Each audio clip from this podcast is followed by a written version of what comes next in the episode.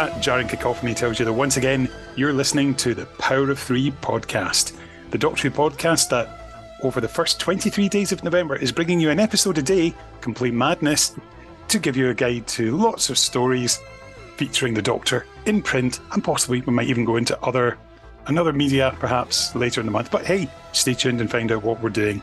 We're on the podcast that likes to discuss, digest, discourse, and disagree as we chat about all things Doctor Who. My name's Kenny Smith, and I'm joined as ever by my fellow book lover and man about town, all round gentleman, and international man of mystery who's not so international. It's Dave Steele.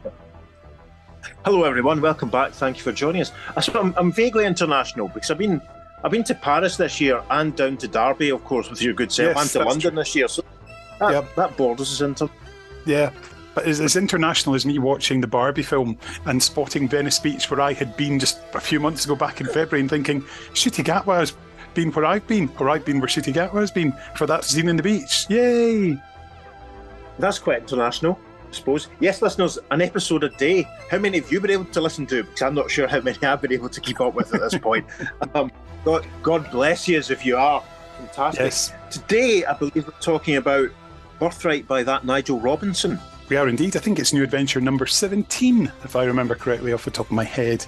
As I quickly go check, yes, it is. Oh my God, I'm good. Yep, released in August 1993. Of course, this was Nigel's second and I believe final new adventure, because of course he'd done Apocalypse book number three way back yep. in the Time Worm schedule. So, yeah, it's um, an interesting one. So, yeah, Dave, can you tell us a little bit about the book? Uh, I know it's got a great cover by Peter Elson. Tell us a bit about it.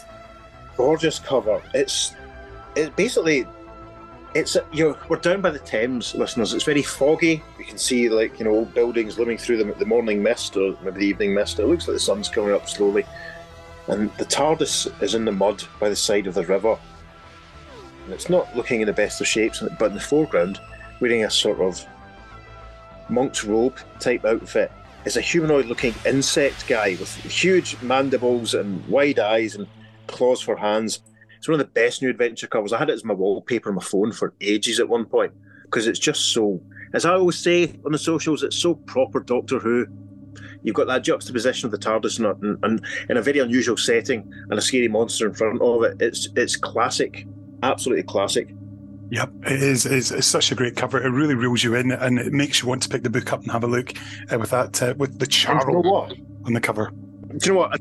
As I, as I take my spec my specs off and peer at it closely, I think I realised for the first time that, that I think that's the Houses of Parliament that's looming through the mist behind because that looks like Big Ben. I've never noticed that before in thirty years. Well, there you go, listeners. Fantastic. And I always scoff when I listen to other podcasts and people claim not to have noticed things, but there we are. I think probably because my eyes all just been caught by the, the detail in the beastie and the detail in the TARDIS. Yep, with the wrong there roof or yep. something. Awesome. So um, I now encourage some some Doctor Who fans to go out and recreate this cover using a model TARDIS and by cosplaying as one of the alien beasties. Go for it. Yes, post your, your photos on our Facebook page we can have a laugh. yeah. So Dave, can you tell us what does the back cover have to say about this one? The back cover back cover blurb the back cover blurb for Nigel Robinson's Birthright reads as such. I feel like a pawn in a blasted chess game, Ace. I know what you mean. Trouble is, you keep changing the chess players. That bit's in heavier type because it's a quote, you see, listeners. The TARDIS has died. Stranded in early 20th century London, Bernice can only stand and watch as it slowly disintegrates. In the East End, a series of grisly murders has been committed. Is this the work of the ghostly Springheel Jack, or, as Bernice suspects, something even more sinister? In a tiny shop in Bloomsbury, the master of a grand order of sorcerers is nearing the end of a 700 year quest for a fabled magic wand. And in a barren world in the far distant future, the queen of a dying race pleads for the help of an old hermit named Muldwich, while Ace leads a group of guerrillas in a desperate struggle against their alien oppressors. These events are related. Perhaps the Doctor knows how. But the Doctor has gone away. Ooh. The blurb continues with the usual little spiel about full length original novels based in the longest running science fiction series of all time, and we get a short biography of Nigel Robinson. We're told he was, for several years, the editor in charge of novelisations based on Doctor Who television stories. Now, a freelance writer and editor, he has written several Doctor Who novelisations, various other books about the programme. One of the earliest new adventures, as Kenny said, Time Worm Apocalypse, as well as novels based on Indiana Jones, among numerous TV and film spin-offs. Nigel wrote the novelisation of Edge of Destruction, which is one of the be- another one of the best Doctor Who books ever written. Totally agree. totally I think, concur. I think the they worked on the um the novel range for as long as he did. Nigel was one of these people who just gets Doctor Who. He knows the components, how to make it work, the basics, and it never feels like it's phoned in. It always feels strong and authentic. When I got this cop, my copy of Birthright, um, hold, hold it up to show the, the signature for the benefit of our YouTube viewers. See that Oh, there there? we go. Um, yeah. Kenny and I the, the book themed convention back in May of this year. I got my copy signed and sort of said to him, you know, cheers. you know, I always enjoyed his books. They were always properly solid. It's a shame he never wrote some more. I agree. I think he's fantastic. Um, I mean, I think Birthright is a great book because, I mean, this in many ways sets you know precedent for some future new adventures in that the Doctor's off screen for the majority of it, but his presence is felt throughout, and that's something that obviously develops as the range goes by. And it's Yeah. one that I mean, it's, it's such a great book. I mean, we get Benny and Ace given a real chance to shine and work together, and we've got it's it, to me it's just a great setting and we've got a really good alien in the charl and i think the fact that they're so beautifully imagined in the cover as well that really helps sell it to you. So you're not left wondering what does it look like? What's it what is it? We get this great impression as to what they are and the fact they've got an, an interesting plan as well. Yeah, I mean that's a that's a really good point about the um minimizing the doctor's involvement because you know I seem to remember what was he was it tran- was he in transit or was it Bernice that was running their transit? I can't remember. It becomes a sort of it's almost kind of like in a way seeding the the ground for when the books continued without the Doctor after Virgin lost the license. It Yeah. sort of establishes that you know he doesn't have to be there for the stories to work. You know, I haven't read this book in about I think I probably read it run about it's probably the summer of 1994 that I read it. And that was, that was the thing at that convention. Robert Dick and I were talking about it. The number of times we said to these authors, "I haven't read this book in nearly thirty years, but I remember that I absolutely loved it." and it's um, it's one that I remember just being. So, some of the some of the new adventures. The, let's be honest, the quality at times could be variable. They were never bad as such, but writing styles are often quite different. They would often be structured unusually. Um, you know, perspectives and point of views and stuff would shift occasionally. But I remember this one as just feeling, just not without wanting to, you know, diminish it in any way. Just a very easy, straightforward read. Probably because it was proper Doctor Who. I mean, I remember everyone being fascinated about who Muldwich was. yes Um, I believe that there's been some. I believe it was eventually confirmed that he was supposed to be the Merlin, in inverted commas, incarnation of the Doctor. Yep. It wasn't. That's not really spelled out in in Birthright. It's all left very ambiguous. But there's some stuff about how you know the Doctor can't really interact with him, and um, the TARDIS doesn't like him and stuff. And it's it's not overly implicit from what I remember, but you know you're given enough of a hint. And it was quite. I mean, this was obviously long before the days of you know Jo Martin's Fugitive Doctor or John Hurt's War Doctor. It was it was always quite interesting to get these little glimpses of what might have been and what might be. And as Kenny pointed out the other day when we were talking, this was adapted by Big Finish quite early on as a as a Bernice solo story, wasn't it? It was. It was indeed adapted by Jack Rayner. I mean, for me, when I think of new adventures that I could quite happily pick off the shelf and reread, this would be absolutely one of the first ones that I would go for because it is just such, as you say, and it's not in a patronising way. It's a good, solid Doctor Who story. You know what you're getting. It just absolutely works. Doctor Who in that early 20th century period or late 19th, early 20th century period. It absolutely works for me. It's what you hope for, and it gives you exactly what you want. Absolutely. And it feels very authentic to the period. I mean, it feels like a, a you know, you get the vibe of a Sherlock Holmes story or a John Buchan, you know, novel. It's it's very without, you know, obviously with all sci-fi elements, you know, obviously do we want to give away the twist at this point? Or are you going to talk about Yeah, the twist when you speak to Nigel? Why don't we go to Nigel now, and then we'll come back and chat. Yeah, I'm Nigel Robinson. I'm the author of The New Adventures Birthright, and I was the previous editor of Target Books, looking after the Doctor Who range. So did the commission for Birthrights come about pretty soon after Apocalypse? Not immediately, so probably about a year after. Peter had a gap to fill and just rang me up. I suppose in the 21st century, we're used to what we now call the Dr. Light stories on TV with the likes of Blink and Love and Monsters. And Mhm. then you pretty much get in there first with Birthright. Well, I didn't quite get in there. Uh, the thing was that David Banks had written a very doctor centric book called um, Is it Iceberg? That's the one. Ice- Iceberg, yeah. So he thought that to counterpoint that, we would have what you call a Doctor Light adventure with Ace and Benny. And he rang me up, asked me for a proposal, which I sent to him. Then he came back and said, I love the proposal, but take the Doctor out of it. And I thought he was star rating bonkers. And but he, he was actually right, and it worked really well. But if you look at Birthright, while the Doctor isn't there physically, he is there all, all, all over the place because he's manipulated everything in the past. It's, He's one, moved things around like chess pieces. it's very appropriate for the Seventh Doctor, that. But, but- but, yeah, I actually, I actually love doing that very much so. Yeah.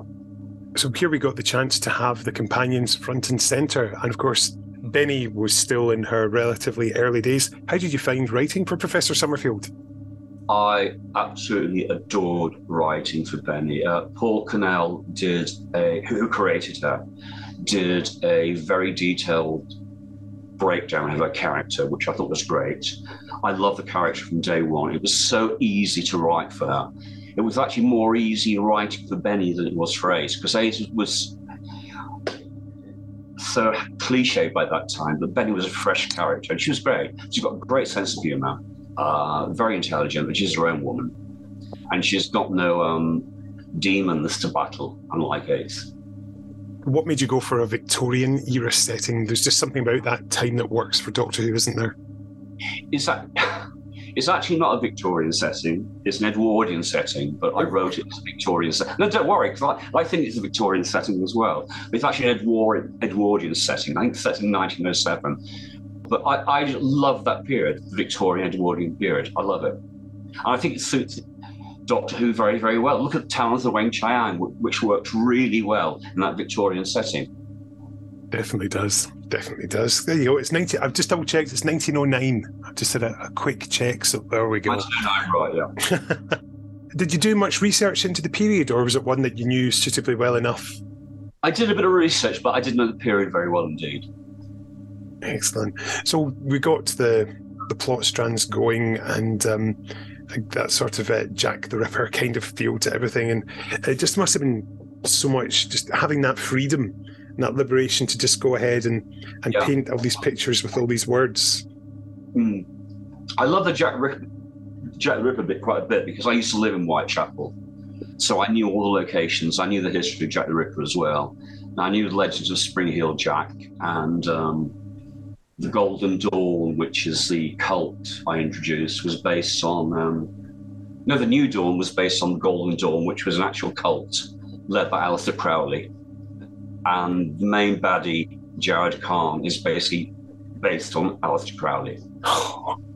I did not know that. That's brilliant. That's good facts. I like that. That's what these podcasts are all about. Um, Right. I think the fact we've got the the Charl, of course, very memorable at the time, and that beautifully realised on the cover. Yeah. Oh, it's a fantastic cover, isn't it? Yeah. Peter Elson just um, absolutely- Charl. Um, here, here's another thing that no one knows. A Charl came to me in a nightmare when I was about 10 years old. Uh, I it- remember that, that, that they were banging on my bedroom door when I was 10 years old. that's that's it's funny how these things stick with us. These sort of nightmares and things. When I've still got one where my hands turned to plastic, and like those Yeah. cheap plastic swords that used to have in my hand was all squishy, and was terrified. It was just like a sort of like a silvery color. It was oh, I was terrified, but that woke up and made sure my hands were solid, and most definitely are. I'm just wiggling my fingers to make sure it's definitely not happening. No, they are definitely real right now. Give us the some thoughts. You know, bringing you know tying together the alien world of uh, Antykhon with Earth. Is that sort of thing that as a sci-fi writer you enjoy being able to come up with these these notions and how to make them work? I've got to say that I wasn't particularly happy with the future bits in Birthright. I was much more happy writing Victorian stroke Edwardian stuff. Obviously, we had to have Ace in it, but I thought, should I say this? Yeah, I thought Ace was a bit of a spare tire in Birthright, and it could have gone quite well just for focusing on Benny and keep the Antykhon thing out of it. But it, it worked towards the plot in the end. I also noticed that um, playing a part of the story is something that was, I suppose, still current. Then was it because the Channel Tunnel was fairly newly open, and by having that as a as a connection point, I think that's it's one of those things you look back at it from from this point in time now and thinking, ah, there you go. There's a a use sort of this, the ch- the channel appearing in Doctor Who. So we thought about just some more about the Charl. I mean, any other sort of influences on them, you know, other creations and things like that, just to tap into them to to realise them? I don't really think so, but I, I, was intrigued by the fact that they weren't necessarily evil; they just wanted to survive, as we all do. Yeah, and of course the the main character who introduced this one, who of course became a, a fan favourite for many conjectures and theories over the years, Mr. Muldwich. I knew you were going to get to him. Yeah. Right. Um. First of all, um, which I'm not told anyone, I based his appearance on a character from Emmerdale Farm. So, uh, do you know Emmerdale at all? I did watch bits of it back in the day. Yeah, back in the day, the, there was the landlord of the Wool. I, I, didn't watch it, but I, it was on TV when I was at home. And the landlord of the Woolpack pub was a guy called Amos Brearly. And if you Google him, I'm doing it right now. Go for it. Oh, there we go. Yep. That's Muldwich. Ah, those sideburns or something else. Very Victorian uh, looking. Uh, yeah, yeah. That, that is Muldwich. And I, I based his appearance on that. Did you realise at the time that he was going to become a subject of so much speculation from fans as to just who he was, or did you originally intend him as a one-off? I, I intended it as a one-off, but I mean, I, I tease the fans, and um, people say that Muldwich is the Merlin Doctor. Um, if they like to think that, fair enough, but he's not. He's a doctor. He's what? The 13, 14, 15, whatever doctor. He is, he is a doctor, definitely. I quite like that. The fact that the doctor's not in the book, but he is in the book, and um, right. it's uh, it's what because I never never particularly I picked up on that you know on my first couple of reads, but uh, you know, it's I think it's when other people start talking about it, saying, "Hang on a minute," well, I mean, suddenly it makes sense. If you if you look at it, um, the Seventh Doctor somewhere in the book recalls seeing killed the last lion on Earth, and so does Muldwich at the end. But Muldwich quotes Peter Davison about his thoughts on tea from The Awakening.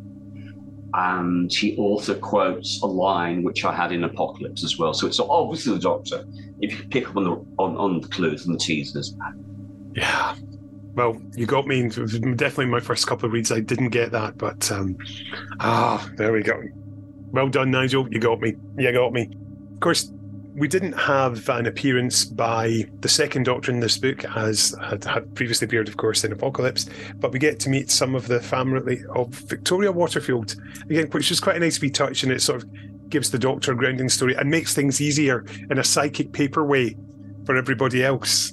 I suppose so, yeah. Um, never thought of Margaret Waterfield as psychic paper, but again, let's go for it. Uh, yeah, my the reason I put Margaret Waterfield in, apart from being psychic paper, paper was that a lot of the, the main theme of Birthright was how the Doctor manipulated people. So he manipulated Margaret Waterfield via Victoria. He um, was also responsible for saving the life of a guy called Ernie Wright, who I suggest is Barbara Wright's grandfather. He helped a guy called, I think, Charlie Jack- Jack- Jackson, who I imply is the grandfather of Ben Jackson as well. So the Doctor is manipul- manipulating people all the time. It's lovely. It's really, really good. Um, and something else that I like to stem in terms of continuity stuff with the time vector generator thrown in there. It's just such a wonderful, wonderful device, and it's sort of mentioned once and never really mentioned again. Everyone forgot about it, but I remembered it from the Wheel in Space. Let's um, go back to Jared Khan for a wee minute, of course, because um, I believe he originally started off as a Scottish piper and uh, with a Scottish connection, then obviously he's changed through the years. That was a bit, bit of a failing on my part. I just wanted to show how we um, progressed through the ages. Um, I was also into Thomas the Rhymer folk song at the time, but um, I think that's a misstep on my part. Certainly, well, I thought it's quite nice to have an evil Scotsman in Doctor Who because most Scottish people tend to be quite nice. I could, yeah, I could almost imagine sort of a, a younger Peter Capaldi playing him in some ways. Yeah, yeah, yeah. Since he's, he does do the dark and evil stuff very well. But uh, that's just in my mind's eye. Of course, this story was given an audio adaptation in the early days of Big Finish. What did you think of that when you got to hear it? Oh, I thought it was quite great, considering they couldn't use the Doctor and use Benny instead. I thought it was very good. And Colin Baker, of course, pops up as uh, Popov. I, I, think it was a, a clever adaptation because I think obviously the fact the Doctor wasn't there, perhaps in person, but uh, I think it was quite a, a, smart adaptation. I think it was Jack Rayner who did a, a good sterling job in that. I don't even think I don't think that Big Finish actually asked my permission to do it first of all. Oh. Just presented with me, but I've got no problems with that as long as you get a, a, few pennies through the post at some point, then I'm sure uh, that's very few, pennies, very few pennies. yeah, it's definitely early big finish in those days. Then, yeah. So looking back on it now, this is one that everybody sort of raves about. It's a new adventure that is basically. I mean, it's almost in some ways it's with with no doctor in it, but the fact he's there, seeded throughout, and that is in some ways it's the the typical new adventure, but the fact that he doesn't really appear, whereas he'd pop up in others, and I think it is still one of my favourites all these years later. No, I, I love writing it. I love writing it. Would you have liked to have done more? I would have done. Um, I think I sent out a couple of synopses, but by that time, the management or editorial management or whatever at W.H. Allen Virgin had changed, and um, they just said no. Hmm. That's a shame. It is because it's. Um, I think. Um, I suppose in some ways that if you've gone out and high with birthright then from the range, so can't. Uh... But also, I think that the new adventures were going in a certain direction which I probably couldn't follow because I'm very much a straightforward writer, beginning and middle end the others got very, very complicated. I th- I found. Yeah. But uh, what have you been up to more recently, Nigel, in terms of writing? Because obviously we know you've done uh, some big finishy stuff. I've done loads of big finish. Yeah, I've done some original big finishes, and I've done my adapted Farewell Great Macedon and uh, the Masters of Luxor and other things as well. I'm working on stuff at the moment as well. Hopefully, I'll be doing more stuff with Big Finish soon as well. Fingers Excellent. crossed. Yep, fingers crossed we can talk about that soon and uh, have you in the pages of Vortex as well. Absolutely right, yeah. Fantastic. Nigel, thanks once again for your time. No problem at all. Thanks a lot. There we go. Thank you, Nigel, for that. Dave, let's have a chat about the big twist in this one. Yes. Spoilers, listeners, if you haven't read or experienced Birthright. Um, it's kind of revealed that the alien planet, alien planet, inverted commas, that Ace is on for bulk. You know, Ace finds the channel tunnel, so she realizes she's on Earth. Yeah. Ages before, I think was was it um Orphan Fifty Five the the twist or I wonder how if any if Lance Parkin was able to squeeze that into his universal chronology alongside Ravolox and such things. Yeah, it's um the, the old Planet of the Apes sort of twist that you know when when you find a bit of you know obvious iconography and, and architecture and tells you who we are. But um, I'm in the process of attempting to read the last few new adventures for the first time at the moment, because I didn't finish them back in the day for reasons that I won't go into.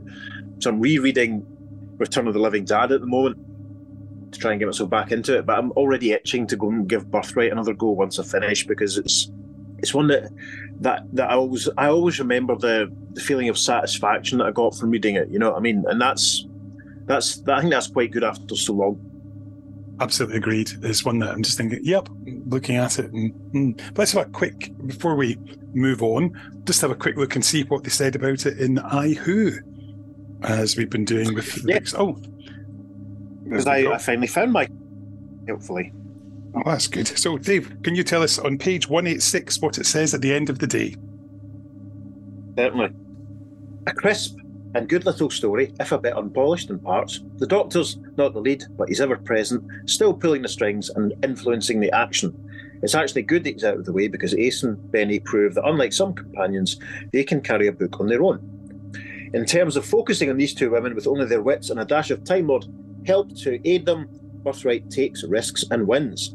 A work strong enough that Big Finish was wise to make it a Benny audio production. Absolutely, they did indeed. Now, have you heard the Big Finish version, which is with I- Benny and Jason Kane? I haven't. I own it. Bought it a long time ago, and I think one of the sales, but I haven't. Um, I haven't heard it. I haven't listened to it. It's apologies to all concerned, but they, they um, am I right in thinking they got Colin Baker in his Mulder? Yes. Uh, no, uh, Colin plays Mikhail Vladimir Popov. Right. I see. and this was just the fourth Big Finish release of all time ever, um, which was adapted by Jack Rayner. So it's taking out all the Doctor elements, and effectively Ace's role's taken on by Jason Kane, played by Stephen Fewell, Benny's ex-husband. But pretty much the rest of it's uh, it, it feels very similar. You know exactly what you're listening to. Obviously, there's no time vector generators in there, but we've got time rings, and, and yeah, it's. I think it's quite. Uh, it's a good listen. I actually put it on last night before I went to bed and listened to it again in my morning walk today and was really gripped by it. Colin is fantastic. And Lisa, of course, is just perfect. The perfect Benny. Yeah, because they adapted a few, quite a few of the, the Bernice New Adventures initially, didn't they? Because there was Only What Isn't, and I think Dragon's Wrath, and Just War, I believe. Was that Yep. right? Yep, I've got, also- still got Beyond the Sun, I'm sort of thinking. was what I say, yep, do that? Beyond the Sun by Matt Jones, yep. And Walking to Um, Babylon. It's one of these ones that I bought a long time after it was released, probably in a sale or something. I just haven't got around to it. But I'll maybe, in spite of this chat, I'll maybe give it a spin. Um, it's it'd be interesting to see how much that, that jogs my memory. I mean, that's the thing. It's it's crazy to think how long ago these books were in a lot of cases, you know, and More than half but you still retain ago, that set. I know. I gotta know. Terrifying. Yeah, back back in the fabled wilderness years when we never thought the series would ever come back. Yeah, and we'd loads of black hair. yes. Do you know what? A photo popped up on my Facebook memories this morning from 2016. Yes, the, the amount of black hair that I still had in my beard seven years ago was terrifying. Whereas now it's it's all not quite Uncle Albert, but it's much more salt and peppery. It's quite depressing. But anyway, we don't want to turn this into an old men feeling old podcast. No, we don't. We don't. So there we go. I think uh, let's have a quick listen to a quick clip from Blood Tide on audio. No, it's not. Let's have a quick. Let's have a listen to a quick. got no title. Yeah, and we could have listened, we could have listened to a clip from Birthright as well. Yeah, let's just do that. We'll, we'll put that on. Jason, Yes, that's right. Crikey, look over there. It's that Kong geezer. Stay where you are! Professor Summerfield! The Charl must survive. The greatest race the universe has ever spawned must not be allowed to die. Fulfill your destiny, Professor Summerfield. Use the rings! Benny, don't do it. Jason, help me. Professor Summerfield, open the Great Divide! Benny, no. This opening of this great divide, it is bad thing, da? Benny! Very bad. Why? Ever seen a plague of locusts? My God, we must warn the authorities. The police, the fire brigade, anyone you can think of. Tell them there's a, a fire, a bomb. Tell them it's the end of the world, but go and get them. Now! Yes, at once. Come on, Charlie. Come on, my boy, you can run even faster than me. We must get to the nearest police station. Don't do it, Benny. Benny? Benny! Oh, it's all right. Benny, just The hive must survive.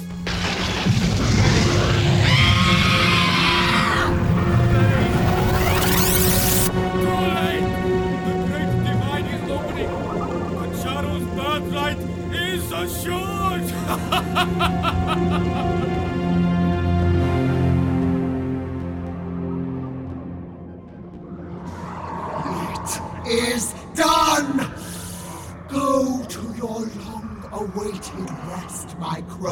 chronomancers. In the knowledge that with your deaths you have brought life for the Charrl race, we can start our next great migration.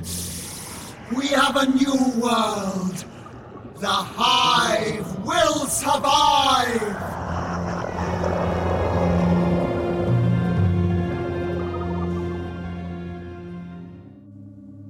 So there we go. That was a wee clip from Birthright with Lisa Bowerman and Colin Baker. So, yes, fantastic double act and a great adaptation. So, that's us uh, come to the end of episode seven in our mad month of books. Um, we'll be back tomorrow with another episode, this time looking at an eighth Doctor adventure. But which one is it? I can promise you it's one that we've not covered in Pieces of Eighth yet. So, there's a clue as to what it may be. Dave stroking his chin now.